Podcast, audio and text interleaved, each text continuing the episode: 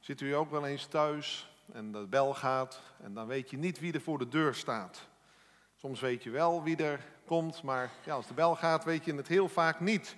En wat doe je dan? Nou ja, we zijn gewoon om op te staan, naar de deur te gaan en te kijken wie er zich aandient.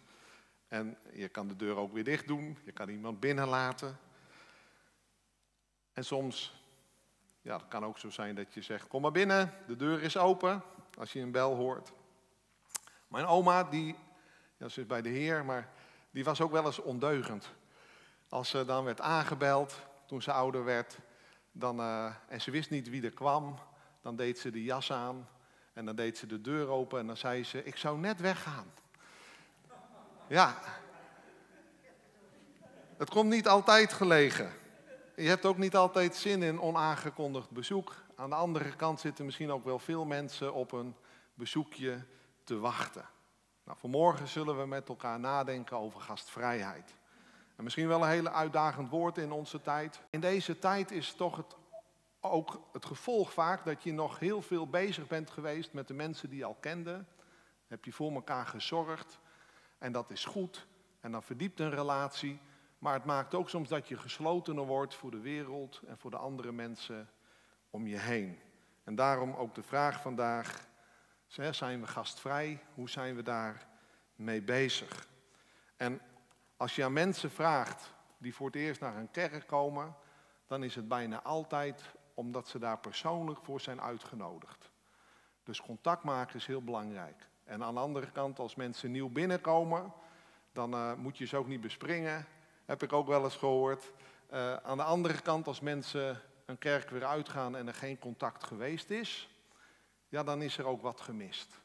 Dus dat is altijd goed zoeken van hoe doen we dat met elkaar in de omgang met elkaar.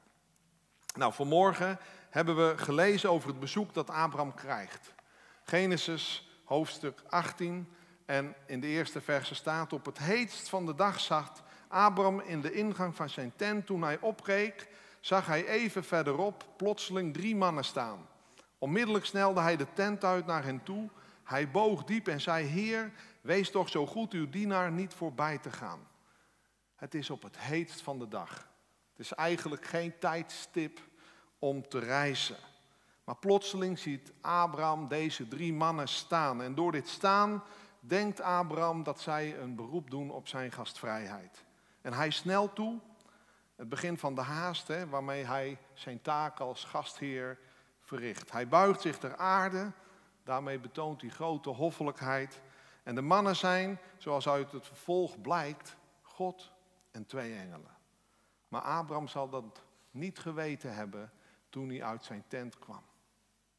De mannen, een man en door twee dienaar vergezeld, ja, is een persoon van gewicht. Abraham buigt voor hem in een uiting van respect en toont, zoals gezegd, zijn gastvrijheid.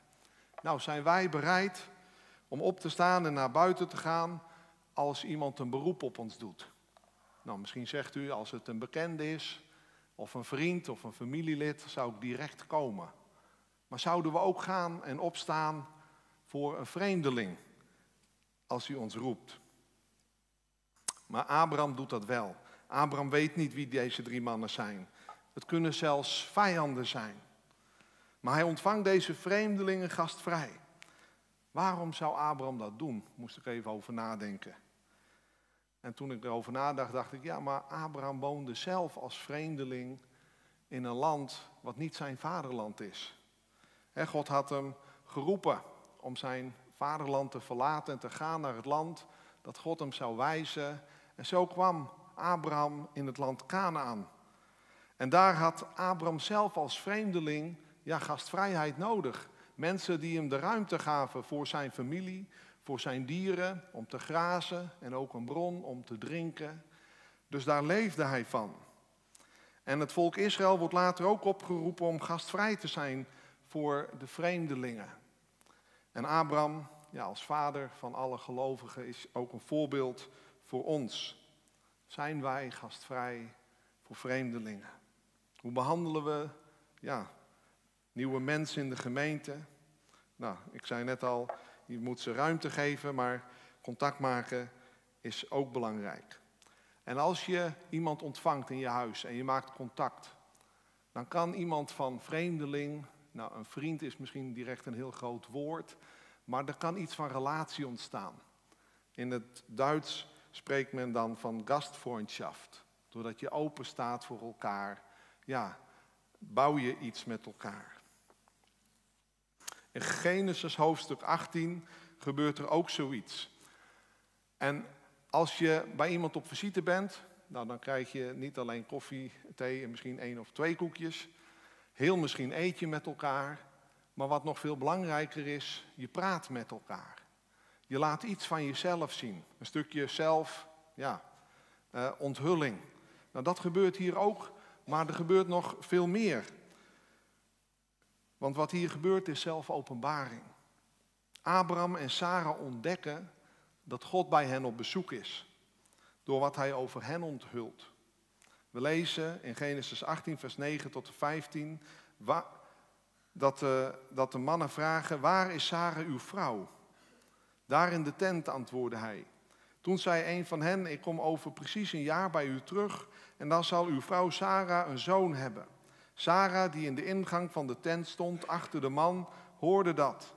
Nu waren Abraham en zij op hoge leeftijd gekomen en de jaren dat een vrouw vruchtbaar is, lag al ver achter hen. Daarom lachte ze in zichzelf.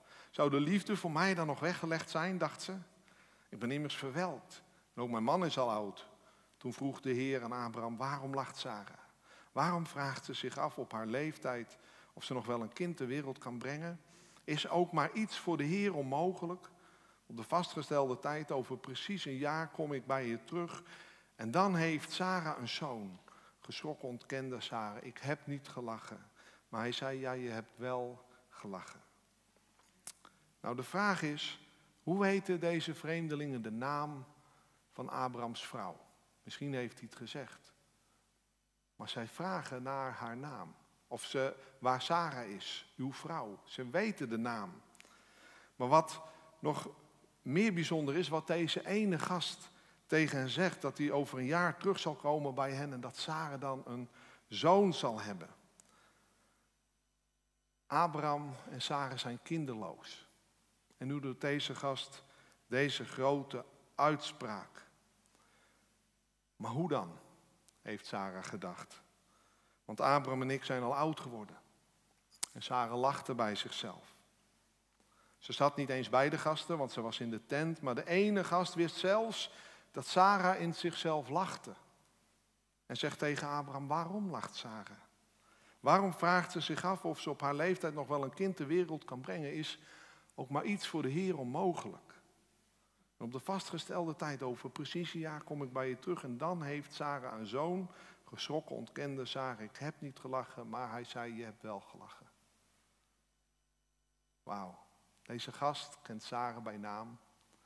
Deze gast weet van hun situatie, kinderloos. Deze gast weet zelfs dat Sarah in zichzelf lacht. En spreekt Abraham en zo indirect Sarah daarop aan. Wie anders kan dat zeggen en weten dan de Heere God zelf? Abraham en Sarah hebben allerhoogst bezoek. God en twee engelen. Als je verder leest, wordt dat nog duidelijker. Met dit gebeuren in ons achterhoofd hebben we ook die bekende tekst in Hebreeën 13, vers 2. Ook over gastvrijheid.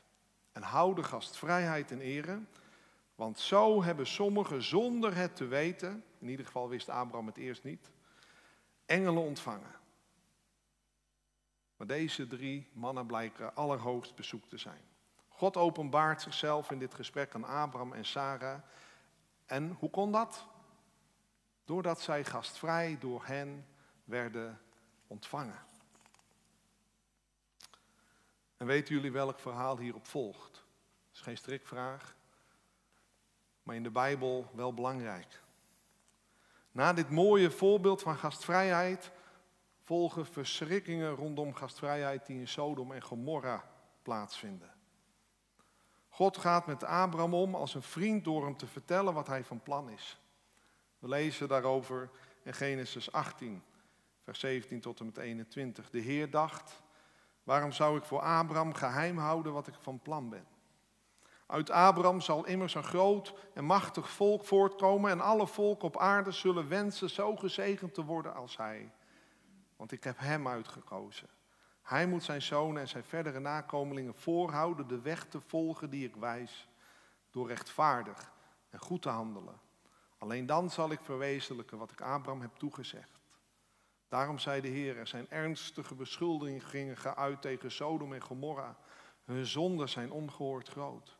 Ik zal er naartoe gaan om te zien of de klachten die ik over hen heb gehoord gegrond zijn en zij verwoesting over zich hebben afgeroepen. Dat wil ik weten.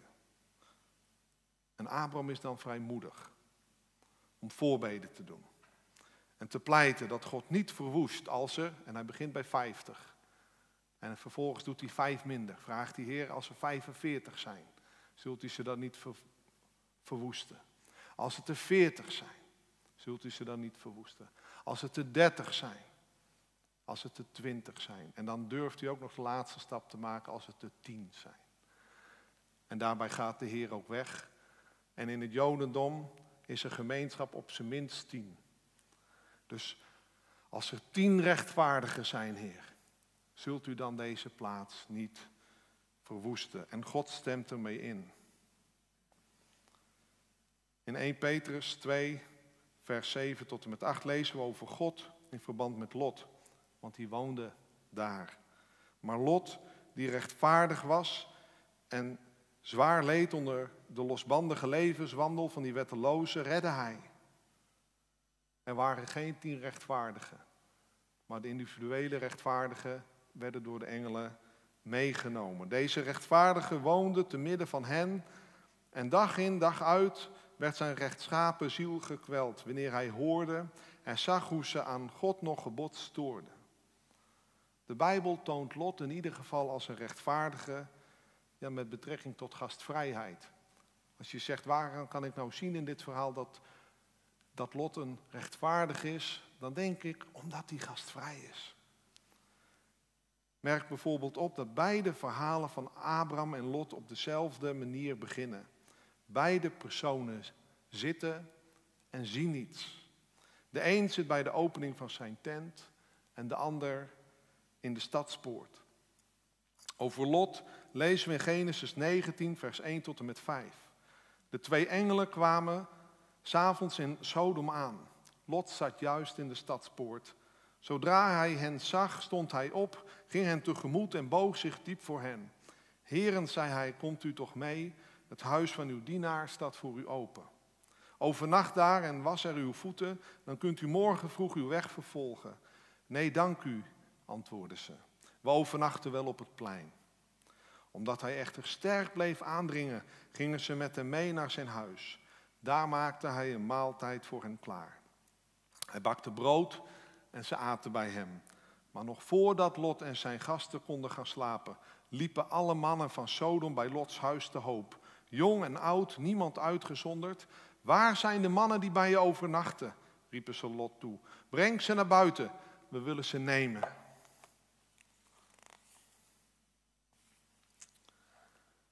In Sodom zien we een samenleving waarin ongelijkheid gecultiveerd werd onrecht geïnstitutionaliseerd.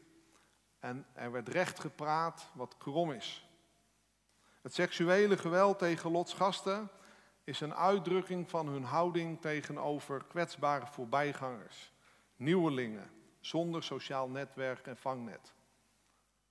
Als vreemdeling ben je kwetsbaar. En deze passanten moeten onderdanig gemaakt worden, tot bezit omgevormd van de inwoners van de stad. Het verzet tegen gastvrijheid was een speerpunt in deze samenleving. In Sodom had men zelfs een soort afspraak tegen het verlenen van gastvrijheid. Wie toch gastvrij gastvrijheid verleende en een arme hielp, uh, kleren zou schenken, uh, zou zijn eigen kleren van het lijf worden gescheurd.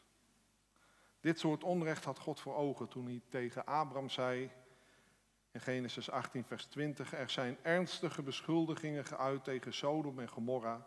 Hun zonden zijn ongehoord groot. Gastvrijheid kan gezien worden als graadmeter van het morele pijl van een samenleving. De vraag is aan ons individueel, als gemeente, ook als land, ook als Europa, hoe gastvrij zijn wij? En vandaag de dag moet ik als eerste denken bij de vraag, zijn er vreemdelingen in ons land? Of zijn er mensen onderweg? Ja, kan ik niet anders helpen dan ook aan de mensen in Afghanistan te denken. Tegenover het naar binnen gekeerde Sodom, waar men mogelijk wel goede omgangsvormen kent, maar deze alleen reserveert voor de inwoners van de stad. Dus ze wisten wel hoe je met elkaar moet omgaan, maar dat deden ze onderling. Maar ze waren vreed voor de vreemdeling. Buitenstaanders werden als tweede rangs mensen gezien en daarom werden ze uitgesloten van hulp. Daartegenover staat hoe Abraham dat mag gaan doen en zijn zonen. En we zien daarin ja, mededogen, compassie, liefdadigheid als belangrijke waarden die er zijn in een samenleving. Bij gastvrijheid kan de rol van gastheer en gast vervallen en plaatsmaken voor wederzijdse vriendschap en acceptatie. Ik ben sinds vijf maanden geestelijk verzorger geworden voor één dag in de week. En ik geef op dit moment ook uh, als vervanger docent godsdienst. En dan is gastvrijheid voor mij een heel belangrijk woord om mee te werken. Want als geestelijk verzorger kom ik bij mensen op bezoek, kom ik op afdelingen op bezoek. En dan heb ik eerst zelf gevraagd of ik mag komen. Dus dat is al een beetje raar, hè? Je nodigt jezelf uit of andersom. Hoor je via via dat iemand een gesprek wil. En als ik naar een afdeling toe ga, neem ik ook wat lekkers mee, hapjes of koek. Ehm, en eigenlijk zie je al, het, het, de rollen zijn een beetje verwisseld. Ik kom, ik kom als gast, maar je neemt ook een beetje de rol op je als gastheer. Je laat iets van jezelf zien, maar je komt ook vooral om te, om te luisteren en voor een ander te zorgen. En juist de afwisseling daarvan maakt dat een ander, die daar misschien wel behoefte aan heeft, gehoord wordt, maar ook kan oefenen met de rol van gastheer. Want jij komt bij hem of haar uh, op visite. En daardoor kan, uh, uh, kunnen er mooie dingen ontstaan. Gastvrijheid heeft voor mij ook te maken met barmhartigheid. God is heel geduldig. Hij stelt zijn oordeel vaak uit, zodat mensen de kans hebben om te veranderen, namelijk nog tot geloof en bekering te komen. Hebben wij dat geduld met mensen, ook die een andere ja, geloofsovertuiging hebben dan wij zelf? God is aan het werk in deze wereld.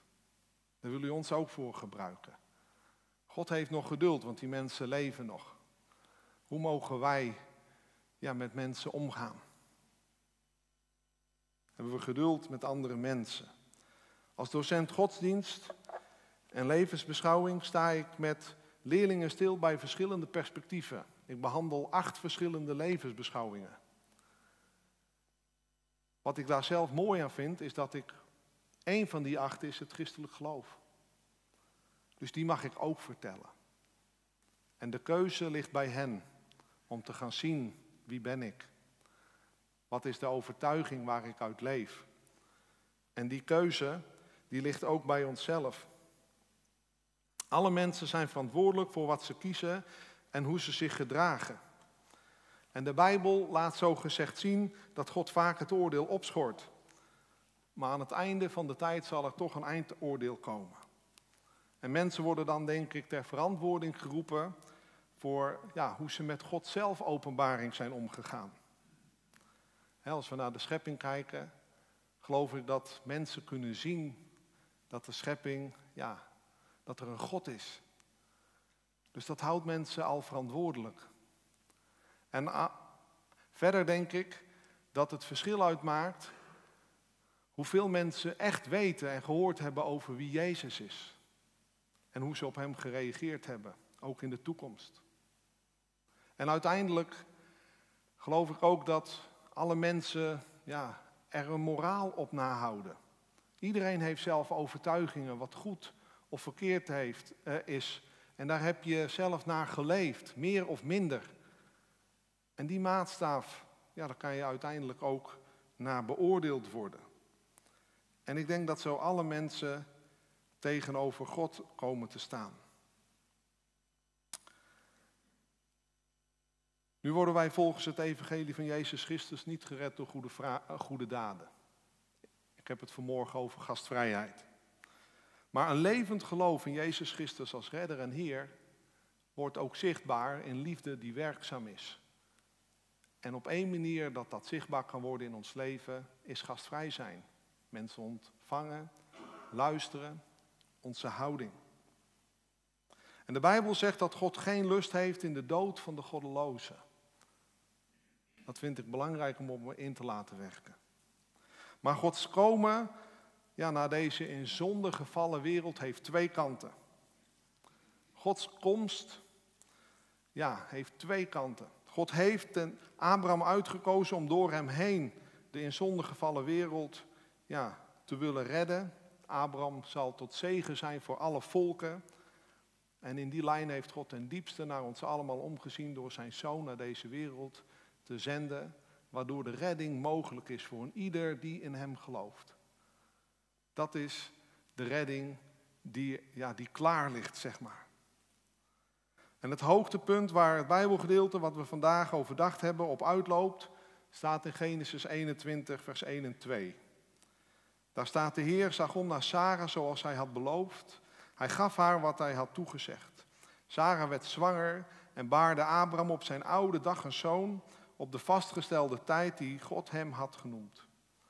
God ziet om naar Sarah. Want ze krijgt op haar oude dag een zoon, Isaac. En zij lacht en iedereen die het hoort, zegt ze, die zal lachen met mij. God is een God die u en mij ziet en naar ons omziet. God heeft jou, uw, mijn redding voor ogen. En op grond van het volbrachte kruiswerk van Jezus Christus roept de Bijbel ons op om ons met God te laten verzoenen. En God staat zo gezegd ja, met zijn armen wijd. En daarom is Jezus ook met zijn geopende armen gestorven aan het kruis. Maar de andere kant is van Gods komen naar deze wereld en van Gods uitnodiging, is dat er ook mensen niet op in zullen gaan. Die blijven buiten staan. Gods eindoordeel is er nog niet. Maar de omkering van Sodom en Gomorra heeft plaatsgevonden. En ik vind dat een heftig verhaal. Maar die geschiedenis mogen we ook op ons laten inwerken. God zei tegen Abraham in Genesis 18, vers 21, ik zal er naartoe gaan om te zien of de klachten die ik over hen heb gehoord gegrond zijn en zij verwoesting over zich hebben afgeroepen. Dat wil ik weten. Helaas waren er geen tien rechtvaardigen in Sodom. Dan waren ze gespaard gebleven op het gebed van Abraham. Wat een verdrietige zaak. En God komt met zijn oordeel. En ik zei al, Gods komen heeft twee kanten. God oordeelt niet lichtvaardig. En bovenal is hij uit op redding. Maar oordeel is de andere kant van Gods komen naar deze wereld voor mensen ja, die hem niet aanvaarden als redder en als koning.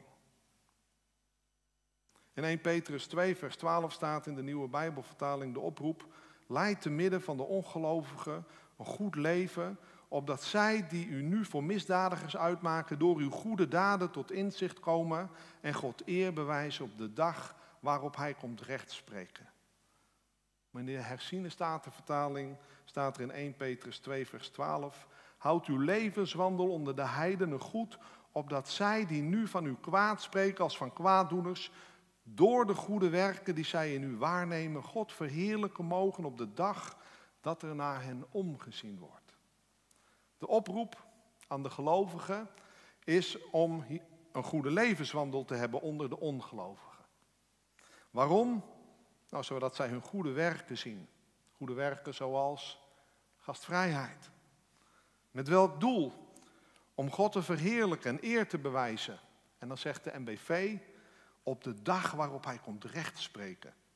En volgens de HSV op de dag dat er naar hen omgezien wordt. Dat verheerlijken van God door de heidenen kan betrekking hebben op de dag dat zij Christus zullen leren kennen. Doordat hij met zijn genade hen bezoekt.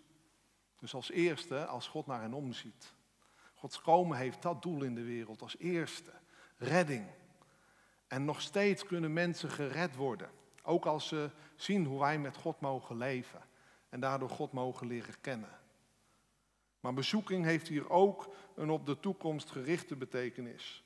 Waarbij het gaat om de dag van het oordeel, de dag waarop God de harten zal onderzoeken en de ogen van velen open zullen gaan voor Gods bedoeling. Maar dat ze dat daarvoor niet hebben gezien. En daarom is het vandaag ook zo belangrijk om te benadrukken, God is gastvrij. God nodigt u, jou en mij uit. En alle mensen. En op die manier mogen wij naar elkaar omzien, mogen we in deze wereld staan. Wij worden uitgenodigd om het koninkrijk van God binnen te gaan.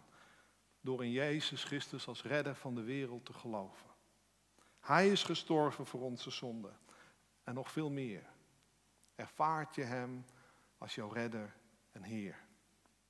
Dan mag je het voorbeeld van God en de Vader van alle gelovigen volgen door zelf ook gastvrij in het leven te staan.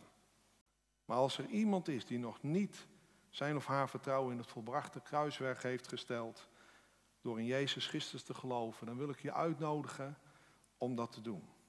Vandaag kun je je met God laten verzoenen door eenvoudig te bidden dat je Jezus Christus aanneemt als jouw redder. Dan ontvang je Gods geest. Mag je leven onder de leiding van de Heilige Geest en steeds meer op Jezus gaan lijken. Maar als er iemand goed is geweest in de rolwisseling van gast en gastheer, waardoor mensen tot verandering komen, dan is het Jezus.